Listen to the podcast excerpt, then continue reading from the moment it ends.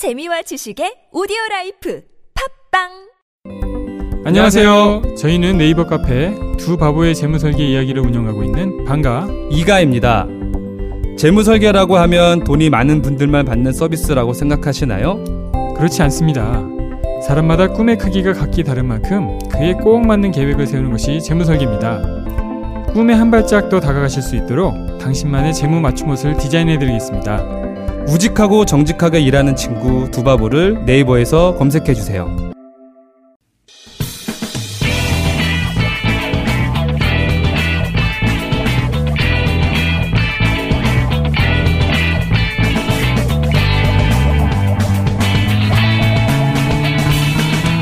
김어준의 뉴스 공장.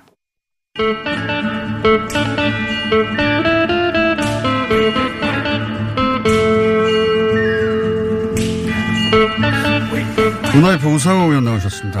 안녕하십니까? 네, 예. 안녕하십니까. 다른 분들은 다들 바빠가지고 전화 연결하는데 안 바쁘신가 봐요. 아, 다른 분들은 바빠요? 다른 분들은 어, 출연하려고 출연 요청하면 대부분 지역구에서 지금 활동하고 계셔가지고. 잘 아, 저도 지역구에서 왔어요. 근데 지금 지역 행사라는 게 지금 이제 주로 행사에 가서 주로 우리가 예. 이런저런 선거 운동을 하는 건데 지금 코로, 신종 코로나 바이러스 때문에 행사들이 다 거의 다 취소되고 있거든요. 작은 모임들 몇 개 지금 하고 있는데 아침에 무슨 모임이 있다고 안 오실까? 그것도 모르겠습니다. 다른 분들은 어, 출연이 아니고 전화 연결이 많습니다. 어쨌든 네. 지켜보시면 다-. 다음 주부터 전화인 걸로 좀 너무 한가한 척 하면 안 되니까. 네. 자, 정부의 방역 대응 잘한 점 못한 점 구분해서 평가해 주시면요. 글쎄 저는 두 가지인데요. 하나는 지금 신종 코로나 바이러스를 대처하는 각 나라의 상태와의 예. 비교 예. 또 지난번에 대한민국을 강타했던 메르스 예. 사태하고의 비교를 이렇게 해보면 과거와의 비교, 현재 다른 나라와의 비교. 예, 제가 볼 땐 비교적 대한민국의 방역 대응 체계 또 신종 코로나 바이러스에 대응하는 정부의 시스템은 상당 상대적으로 비교 잘했다. 저는 그렇게 보고 있는 편입니다. 과거와 비교하는 거는 뭐 메르스 때는 워낙 그 방역 체계 무너졌다고 했었으니까 근데 실제로 보니까 메르스 때 교훈이 이번에 상당히 도움이 된 것 같아요. 그랬겠죠. 그때보다 당연히. 확실히 방역 체계가 훨씬 더 매뉴얼대로 많이 진행이 됐고 예. 다만 이제 요번에 확산된 신종 바이러스 갖고 있는 특징 예. 특히 중국의 그 상황에서 생기는 어쩔 수 없는 주변 국가가 받는 피해 예. 이런 측면에서 피해가 커지고 있었던 것이지 대한민국의 방역 체계가 무너져서 막을 수 있는 걸 못 막았다. 이렇게 보는 거는 저는 아닌 것 같습니다.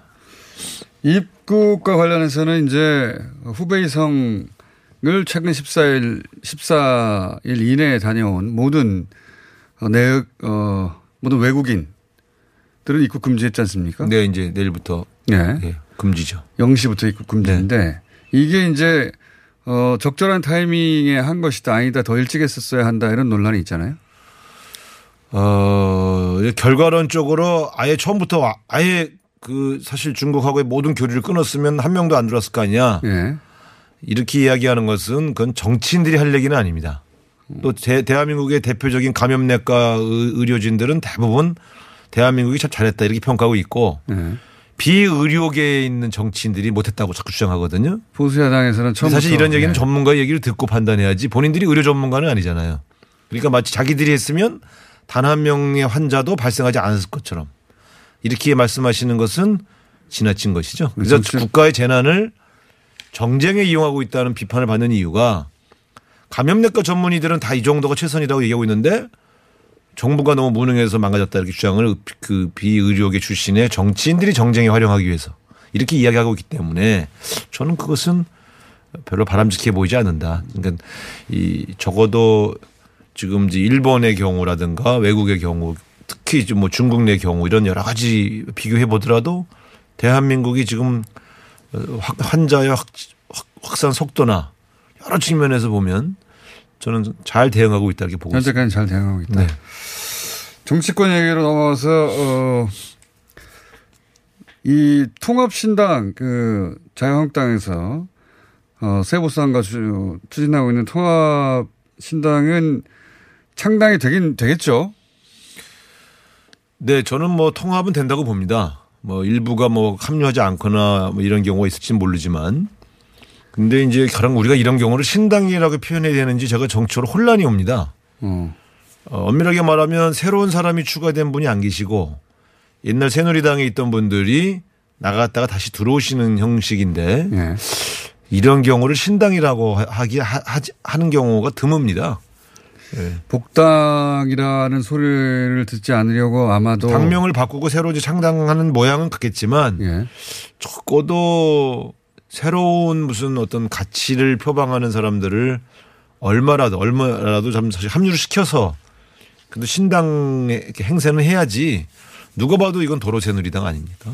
이현주 의원 있지 않습니까? 아한 분. 그렇군요. 예. 네, 그러니까 눈에 띄는 한 분이 있는데. 홍문종, 조원진 의원이 빠지면서 이현주 의원이 추가된. 예. 네, 그럼 신당. 이현주 의원 한 네. 사람으로 어, 신당이라고 표현하는 건 어폐가 있다. 예. 그냥 신당이라고 합시다. 그러면. 출범을 할 것이다. 네. 그 안철수 신당에 대해서는 어떻게 평가하십니까? 글쎄 이런 경우도 우리가 신당이라고 말해야 되는지 참. 신당은 신당이지 않습니까? 네. 여기는 그러니까 이름만 바꾸면 다 신당이냐 이제 네. 이런 건데 결국 새로운 세력, 새로운 희망, 새로운 어떤 가치와 비전 이런 것으로 그러니까 어차피 선거에 이기기 위해서 예, 리모델링을 한다 하더라도 그래도 리모델링에 맞게끔 가령 뭐 당대표라 당대표급을 누굴 외부에서 새로 모셔온다든가 전혀 새로운 인물을 아니면 그 신진들을 새로 막 영입한다든가 이런 것들은 실제로 사실 저희가 저희도 여러 번 창당을 할 때 꼭 했던 일이거든요. 그런 측면에서 뭐 정강 정책을 바꾼다든가 이런, 이런 형태의 새로운 시도를 해야 되는데 우리 안철수 전 대표께서 하시는 새로운 신당 창당도 결국은 손학규 대표 유승민 대표와 같이 못하겠다. 온전히 자기의 말이 통하는 자기만의 정당을 만들겠다는 형태의 창당 아니겠습니까? 이런 경우는 참 또 이렇게 바람직해 보이지는 않습니다. 하여튼 다른 당 이야기는 다 안 좋아요. 아니 제가 그 웬만하면 좋게 얘기해 드려요 사실은 저도 근데 지금 시- 제가 생각했던 것보다 양당의 창당의 방식과 접근 어떤 절차들이 굉장히 과거 다른 시기의 정당 창당 예에 비하면 약하다. 별로 약합니다. 가령 이런 거 아닙니까? 민자당 같이 저는 반대했습니다만 어쨌든 세 개의 정치 세력이 모여서 예. 새로운 정당을 만든다. 이럴 때는 그 정계에 미치는 충격이 있어요. 이게 뭐지? 막 이런 게 삼당 있고요. 합당. 네. 그 유명한.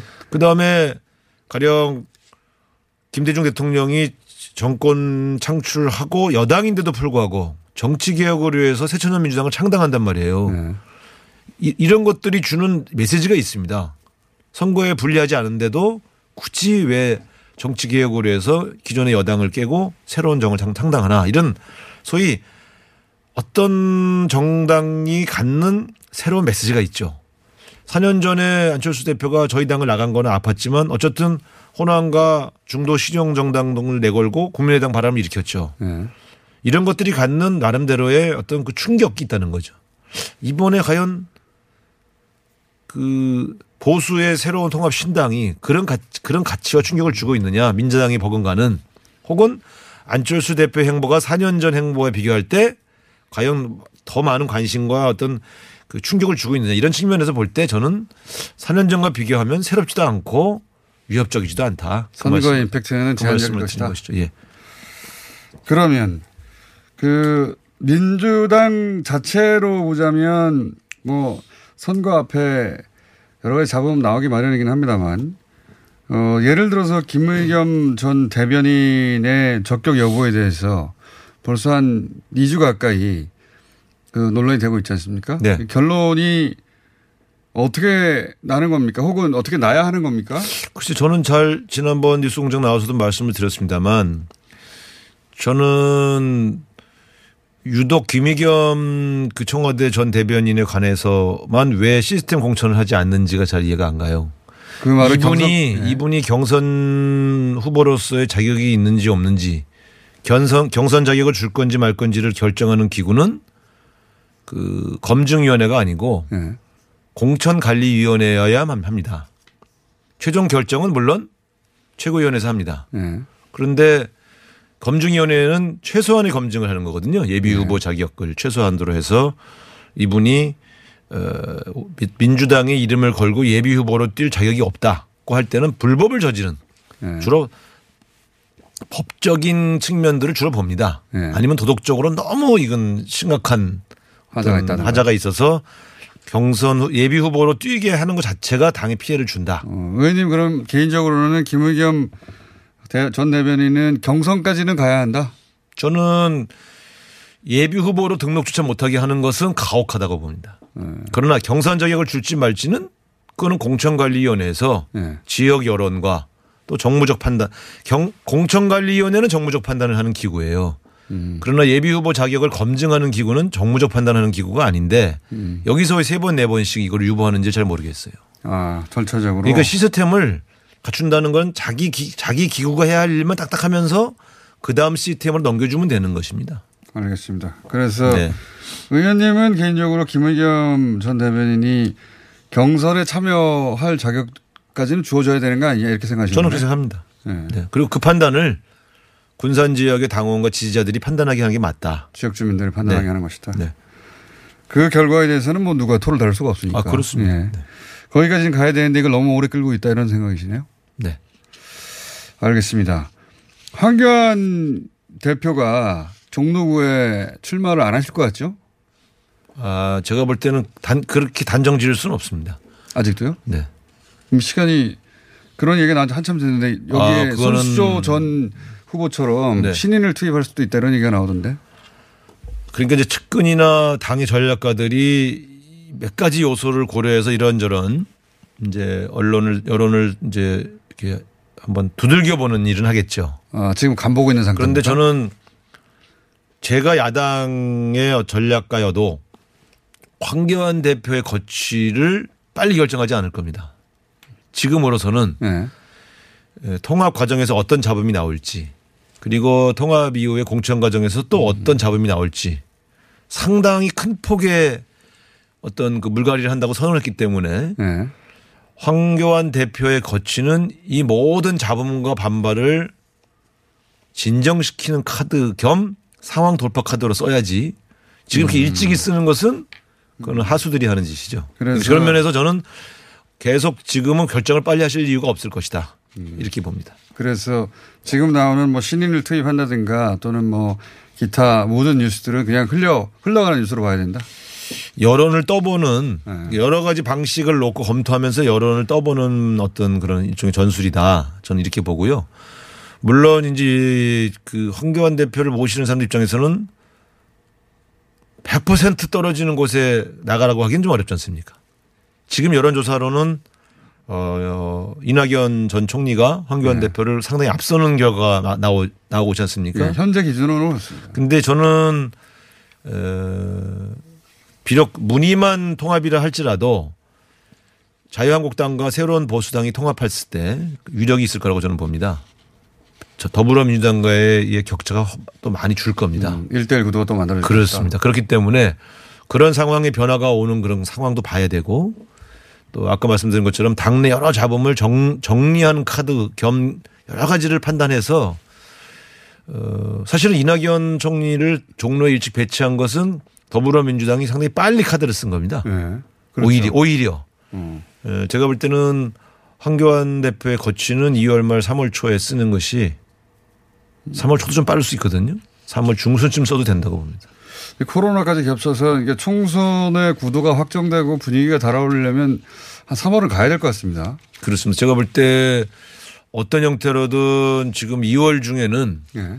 어, 진정 단계로 접어든다 하더라도 다수의 국민들을 모이게 하거나 또 이렇게 접촉하게 하는 그런 정치 행위를 하는 것은 상당히 부담- 부담스럽습니다. 만약 그래서 거- 그 모임에서 확진자가 막 늘어나면 단 한 명이라도 나온다면 아 그거는 정당과 정치권이 책임져야 될 일이기 때문에 상당히 그 어느 당이라도 그것은 뭐 당을 떠나서 예. 비난을 받을 수 있기 때문에 그런 행사를 최소한으로 줄여야 됩니다. 그런 측면에서 본다면 창당 행사조차도 요식 굉장히 약식으로 진행할 수밖에 없죠. 그렇겠군요. 네. 혹여라도 그 자리에서 확진자가 한 명이라도 나오면 그 당은 총선에서 아주 된소리를 만, 만다고 봐야죠. 어, 굉장히 비난을 받죠.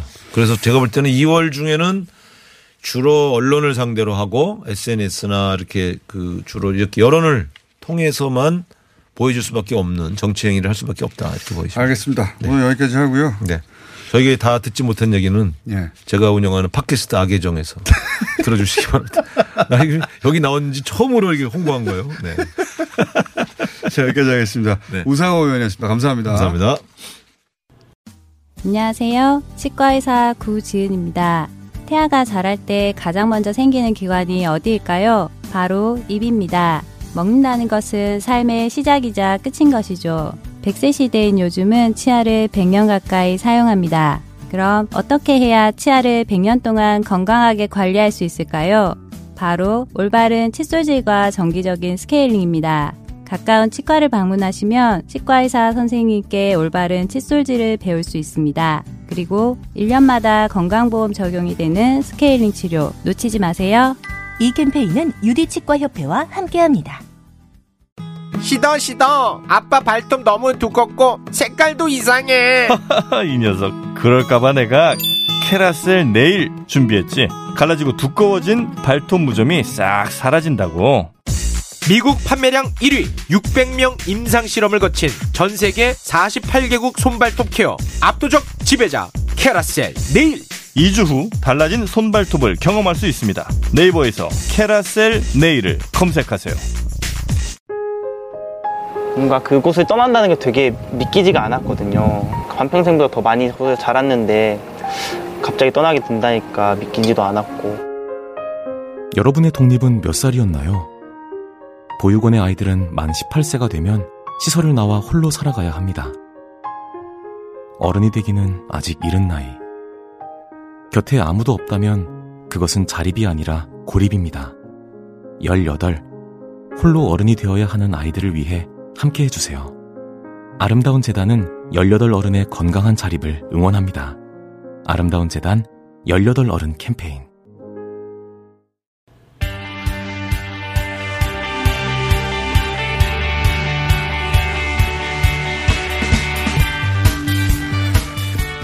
중국 우한에서 701명의 교민이 귀국을 했고 아직 125명의 교민이 남아 있다고 합니다. 아직도 우한에 남아 있는 후베이성 한인의 사무국장 정태일 사무국장 전화 연결해 보겠습니다. 안녕하세요. 안녕하세요. 네. 본인은 유학생회 학생회장이기도 한데 신분이 학생인데 왜 귀국하지 않고 우한에 남으셨습니까? 네, 이제 이번에 이제 현상 관련해서 어쩌하다 보니 이제 호북성 한인회를 맡게 되고 이제 저 혼자만 남, 남아있는 상황이다 보니까 어쩌다 보니 중책을 맡게 됐습니다. 그래서 일단 개인적으로 이제 저보다 더 간절하고 애절하 애절해서 전 세계를 탑승을 원하시는 분들도 많은 와중에 제가 홀로 뭐 가, 그냥 가버리면 그건 도리 어긋나는 게 아닌가라고 생각이 들어서 나 이제 어렵 남아서 이제 주 한중 영사관 측과 협조해서 그분들을 도와야 되겠다라고 네 결심해서 남게 됐습니다. 그러니까 한인회 중에서 우한에 유일하게 남으셨다고. 어 그러니까 네, 맞습니다. 예, 탈수 없는 상황이어서가 아니라 본인이 스스로 이 한인회 회를 해서 한인회 활동을 해서 그 우한에 남아 있는 분들도 도와줘야 되기 때문에 전 세계 탑승을 스스로 포기하신 거죠. 네, 맞습니다. 어, 가족들은 걱정하지 않습니까? 그렇지 않아도 이제 처음에는 가족분들이 많이 반대를 하고 걱정을 많이 하셨습니다. 왜냐면도 지금 현 상황이 이제 전염병이 퍼지는 상황이다 보니 이제 많은 반발이 있었지만 그래도 마지막엔 제 결정을 믿고 지지를 해주셨습니다.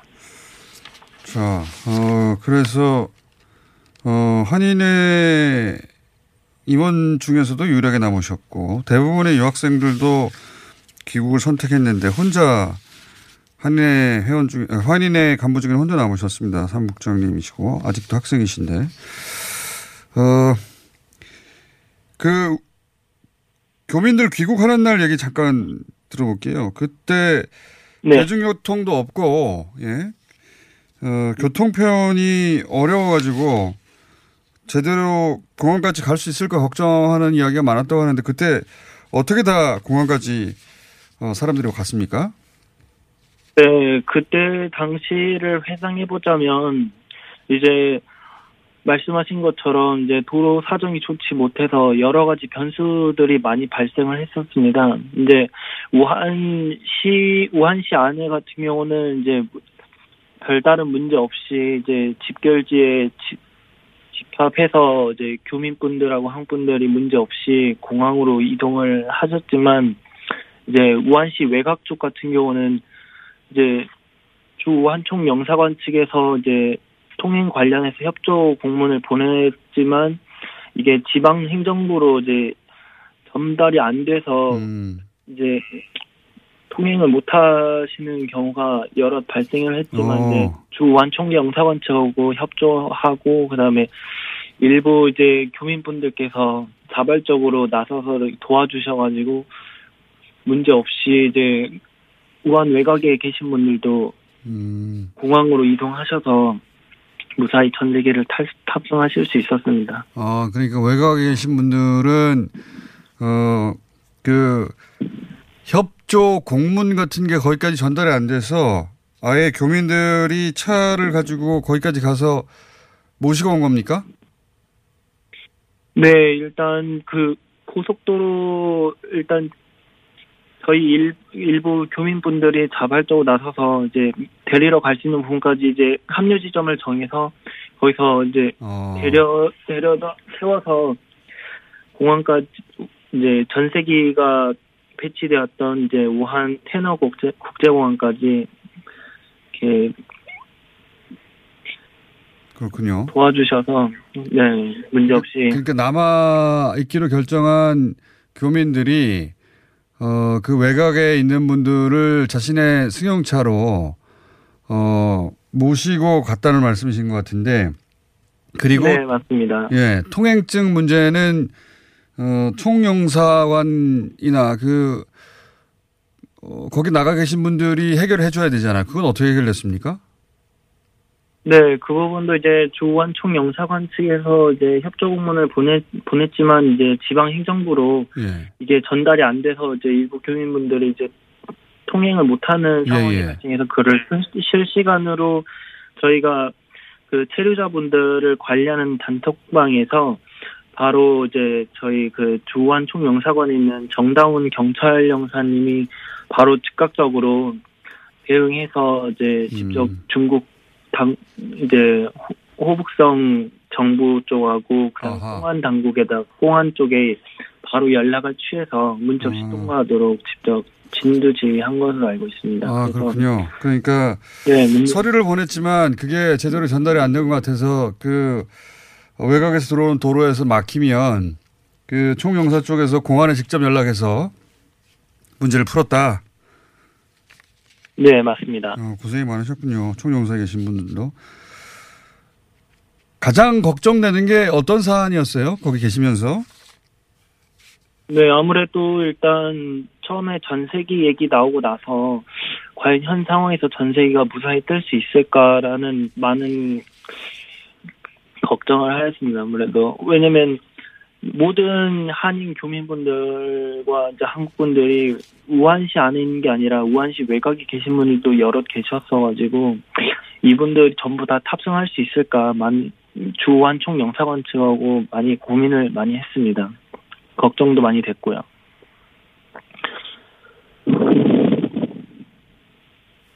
아, 그런데 이제 다행히 모두 원하신 분들은 다 비행기를 타고 귀국을 했습니다. 고생하신 덕분에, 예. 정태일 사무국장이 고생하신 덕분에, 그리고 총영사 분들이 고생하신 덕분에 다 무사히 귀국을 했는데, 그리고 다 무사히 귀국하고 나서 한국에서 이제 잘 도착하고, 어, 잘 격리 생활하고 있는데 그런 뉴스를 보면 좀 외롭지 않으세요? 혼자 남으셨는데? 어, 아무래도 그런 부분이 없잖아 있긴 합니다. 아무래도 저도 이제 여자친구가 있는데 여자친구도 이제 이번에 왜 안 나왔냐라면서 이제 많이 이제 걱정을 했었는데 그래도 이제 주한 총영사관 측과 협조해서 많은 교민분들하고 한국분들을 전 세계에 태워서 무사히 한국으로 보낼 수 있었던 것에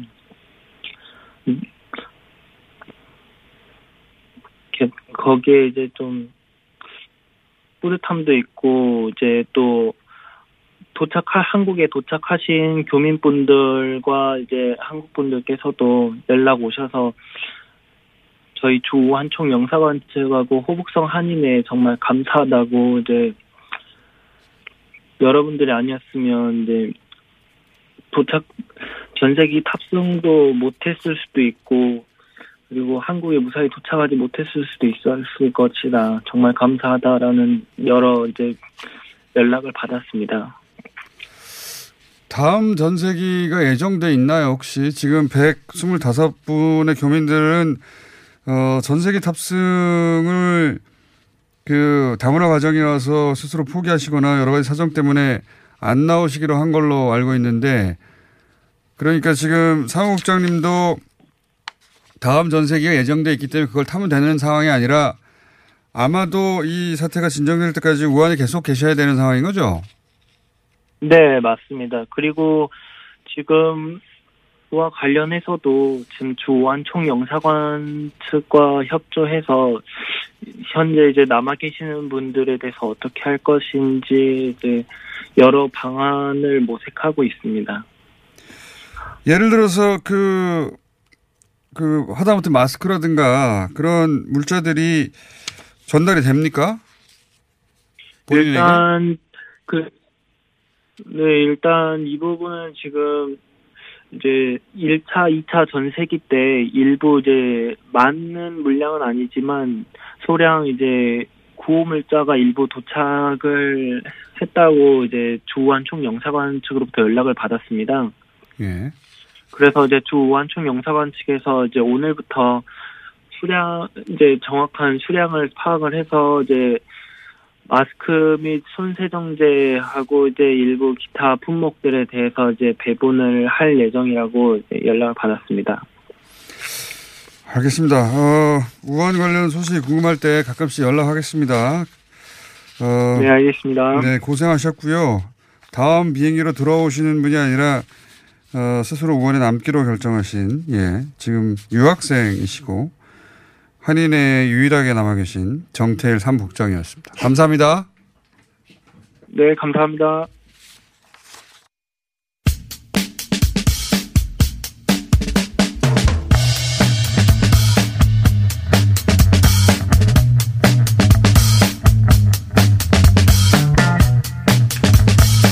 자, 어, 한 주간의 각종 서초동에서 벌어진 일들 정리해 주는 시간입니다.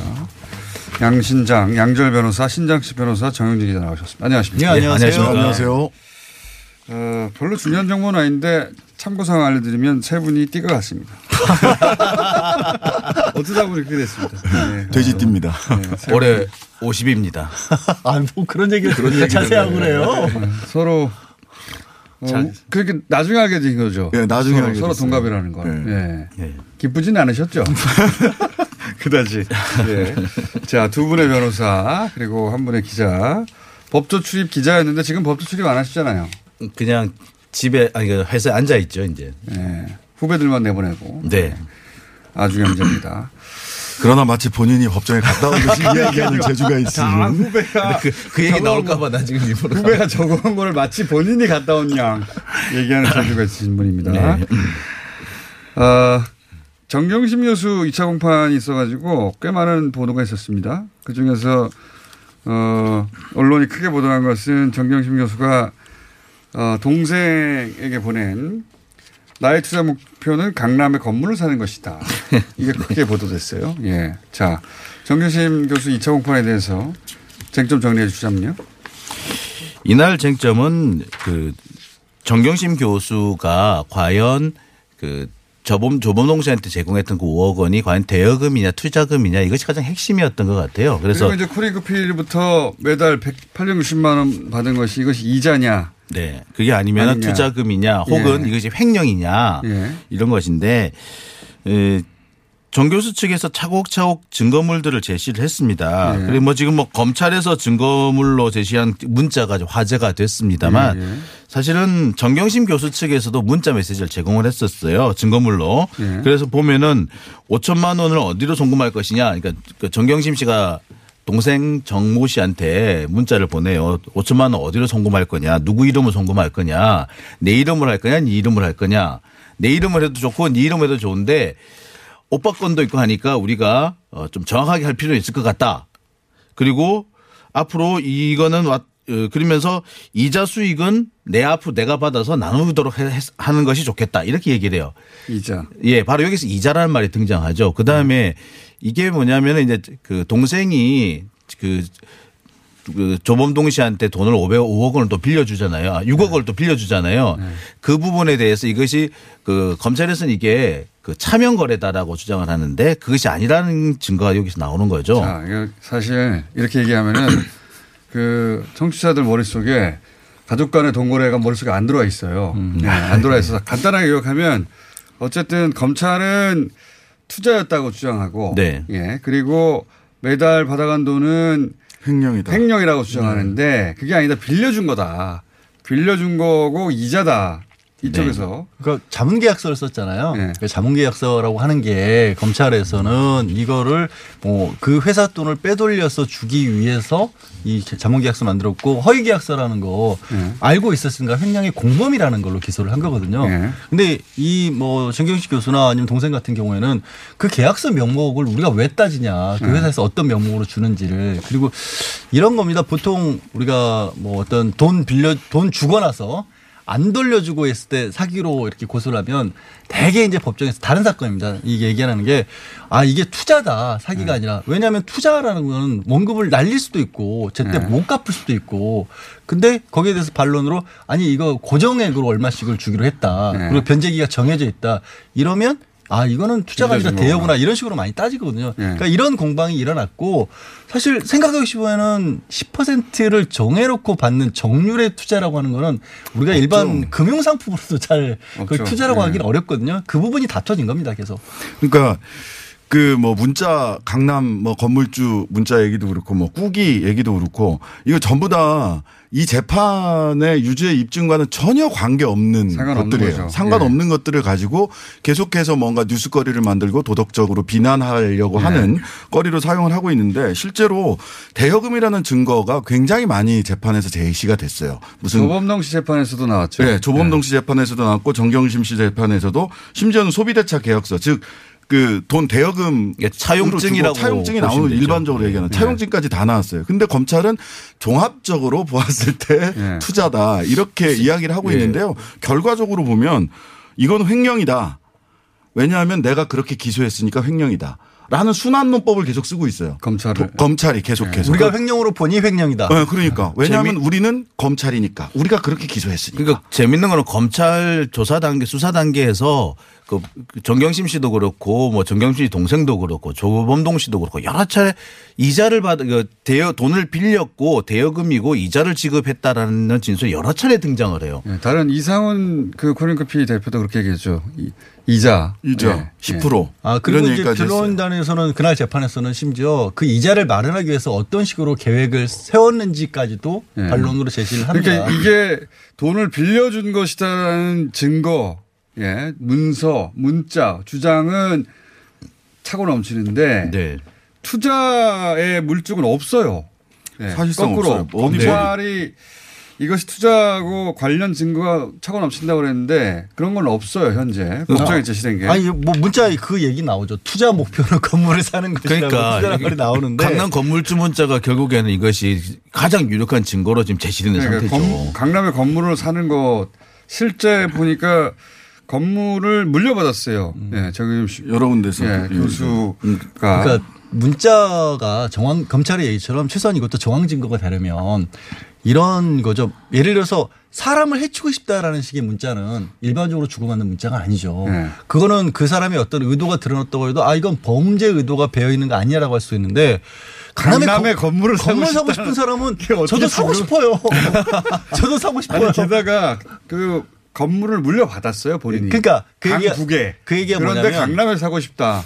뭐 이런 문자인데. 변호인단이 반론을 한 게 그 얘기를 한 게 뭐냐면 만약에 저처럼 특별히 어떤 가진 현재 재산이 없는 사람이 강남에 건물을 사고 싶다고 한다면 혹시 아 얘가 비정상적인 뭔가 나쁜 짓을 하려고 아니 하는 그것도 어떻게 증거가 됩니까? 그냥 그래도 100번을 강남에 건물 양보해 사고 양보해도 싶다는데. 100번을 가능성이 양보해도 있죠. 근데 변호인이 지금 자산이 어느 정도 있으시기 때문에 건물을 주예요. 목표를 이미. 삼을 수 있다라고 얘기를 한 거예요. 그러니까 강북에 있는 건물을 강남으로 좀 옮겨오고 싶다 이거거든요. 강북 그러니까 건물 다 처분해서. 있는 돈다 있는 돈다 이렇게 얘기를 할수 있어요. 건물주가 되고 싶어? 욕심이 많네. 어, 그렇지. 이렇게 얘기할 수 있는데 이게. 어떻게 범행의 증거입니까? 저는 이게 정말 이해가 안 가요. 강남에 건물 사고 싶은 사람 대한민국에 엄청 많습니다. 저는 저는 아닌데 아니에요? 저는 아니에요. 아니에요? 저는 건물주 되고 싶지 않아요.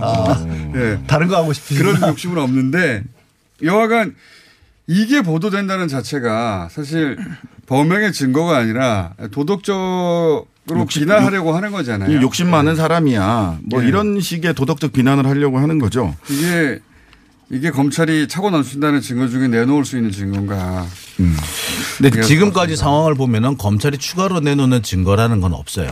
증거가 없고 오로지 나오는 것은 지난번에 꾸기 문자라든지 이번 강남 건물주 문자와 같이 그 정경심 교수나 조국 전 장관을 비난하기에 도덕적으로 비난하거나 좀 빈정거리고 그 지적하기에 좋을 수준의 이런 한마디로 언론 플레이 소재만 지금 계속 제공을 하고 있는 거죠. 근데 좀 그런 건 지금은 검찰 단계 수사 단계가 아니라 재판 단계잖아요. 네. 그러니까 지금 뭐 우리 아주경제 부장님도 나와 계시지만 법정에서 나오는 공방이면 그 부딪혀야 법정에서의 되는데. 나오는 예. 얘기들이 많이 나와주고 그래야죠. 그게 다뤄줘야 되는데 예. 왜 아직도 검찰 것만 쓰세요, 기자님? 글쎄요. 왜 그럴까요? 아니, 이거는 검찰발 언론 플레이인데 이거는 말씀하셨듯이 검찰이 기소되기 전에 수사 단계에서 흘러나올 얘기들이고 법정에서 법 법리가 부딪히거나 증거가 부딪혀야 되는데 이건 너무 어처구니 없는 기사다. 법정에서 판사님도 그런 얘기를 하세요. 아니 그 너무 배경 설명이 길다. 배경 설명이 직접적인. 증거를 좀 내놔 내놔라. 예. 이런 얘기를 계속 여러 차례 반복합니다. 그리고 기사를 검찰 쪽에서는 증거로 채택하기를 원했는데 음. 재판부에서 애초에 검찰발 기사 아닙니까 대부분? 네. 그렇죠. 그러니까 검찰발 기사를 검찰의 기사로 증거로 채택하려고 했더니 포털에 있는 2만 개 다 채택하시던가요?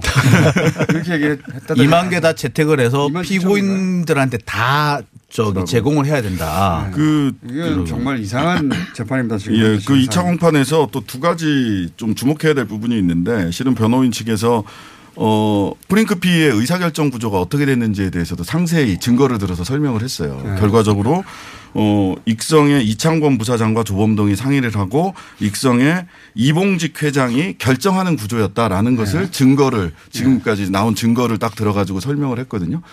그 이게 사실은 뉴스가 돼야 되는 그렇죠. 거예요. 익성이 어디 갔냐? 어, 익성 어디 갔냐. 그 의사결정 구조가 증거를 통해서 다 바- 나왔는데 무슨 경영, 경영도 돈 흐름, 자금 마련 이런 게 다 검찰이 게시한 증거에서 다 나왔거든요.